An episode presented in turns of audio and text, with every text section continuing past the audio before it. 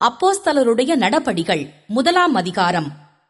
தெயோப்பிலுவே இயேசுவானவர் தாம் தெரிந்து கொண்ட அப்போஸ்தலருக்கு பரிசுத்த ஆவியினாலே கட்டளையிட்ட பின்பு அவர் எடுத்துக்கொள்ளப்பட்ட நாள் வரைக்கும் செய்யவும் உபதேசிக்கவும் தொடங்கின எல்லாவற்றையும் குறித்து முதலாம் பிரபந்தத்தை உண்டு பண்ணினேன்.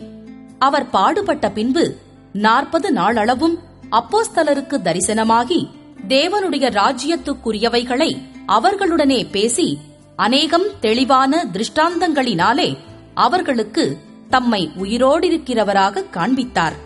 அன்றியும் அவர் அவர்களுடனே கூடி வந்திருக்கும் போது அவர்களை நோக்கி யோவான் ஜலத்தினாலே ஞானஸ்நானம் கொடுத்தான்.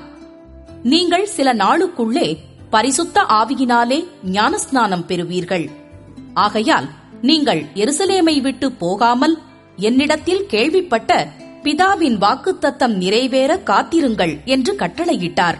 அப்பொழுது கூடி வந்திருந்தவர்கள் அவரை நோக்கி ஆண்டவரே இக்காலத்திலா ராஜ்யத்தை இஸ்ரவேலுக்கு திரும்பக் கொடுப்பீர்? என்று கேட்டார்கள். அதற்கு அவர் பிதாவானவர் தம்முடைய ஆதீனத்திலே வைத்திருக்கிற காலங்களையும் வேளைகளையும் அறிகிறது உங்களுக்கு அடுத்ததல்ல. பரிசுத்த ஆவி உங்களிடத்தில் வரும்போது நீங்கள் பெலனடைந்து எருசலேமிலும் யூதேயா முழுவதிலும் சமாரியாவிலும் பூமியின் கடைசி பரியந்தமும் எனக்கு சாட்சிகளாயிருப்பீர்கள் என்றார். இவைகளை அவர் சொன்ன பின்பு அவர்கள் பார்த்துக் கொண்டிருக்கையில் உயர எடுத்துக் கொள்ளப்பட்டார். அவர்கள் கண்களுக்கு மறைவாக ஒரு மேகம் அவரை எடுத்துக்கொண்டது அவர் போகிற போது அவர்கள் வானத்தை அண்ணாந்து பார்த்துக் கொண்டிருக்கையில் இதோ வெண்மையான வஸ்திரம் தரித்தவர்கள் இரண்டு பேர் அவர்களருகே நின்று கலிலேயராகிய மனுஷரே நீங்கள் ஏன் வானத்தை அண்ணாந்து பார்த்து நிற்கிறீர்கள்? உங்களிடத்தினின்று வானத்துக்கு எடுத்துக் கொள்ளப்பட்ட இந்த இயேசுவானவர் எப்படி உங்கள் கண்களுக்கு முன்பாக வானத்துக்கு எழுந்தருளி போனாரோ அப்படியே மறுபடியும் வருவார் என்றார்கள். அப்பொழுது அவர்கள் எருசலேமுக்கு சமீபமாய் ஒரு ஓய்வு நாள் பிரயாண தூரத்தில் இருக்கிற ஒலிவமலை எண்ணப்பட்ட மலையிலிருந்து எருசலேமுக்கு திரும்பி போனார்கள். அவர்கள் அங்கே வந்தபோது மேல் வீட்டில் ஏறினார்கள். அதில் பேதுருவும் யாக்கோபும் யோவானும் அந்திரேயாவும் பிலிப்பும் தோமாவும் பர்தொலேமேயும் மத்தேயும் அல்பேயுவின் குமாரனாகிய யாக்கோபும் செலோத்தே எண்ணப்பட்ட சீமோனும் யாக்கோபின் சகோதரனாகிய யூதாவும் தங்கியிருந்தார்கள். அங்கே இவர்கள் எல்லாரும் ஸ்திரீகளோடும் இயேசுவின் தாயாகிய மரியாளோடும் அவருடைய சகோதரரோடும் கூட ஒருமனப்பட்டு ஜெபத்திலும் வேண்டுதலிலும் தரித்திருந்தார்கள்.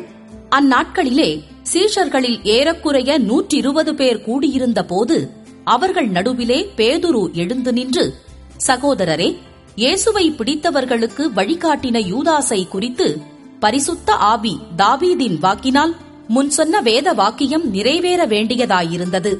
அவன் எங்களில் ஒருவனாக எண்ணப்பட்டு இந்த ஊழியத்திலே பங்கு பெற்றவனாயிருந்தான். அநீதத்தின் கூலியினால் அவன் ஒரு நிலத்தை சம்பாதித்து தலை கீழாக விழுந்தான். அவன் வயிறு வெடித்து குடல்களெல்லாம் சரிந்து போயிற்று. இது எருசலேமில் உள்ள குடிகள் யாவருக்கும் தெரிந்திருக்கிறது. அதனாலே அந்த நிலம் அவர்களுடைய பாஷையிலே இரத்த நிலம் என்று அர்த்தம் கொள்ளும் அக்கெல்தமா எண்ணப்பட்டிருக்கிறது.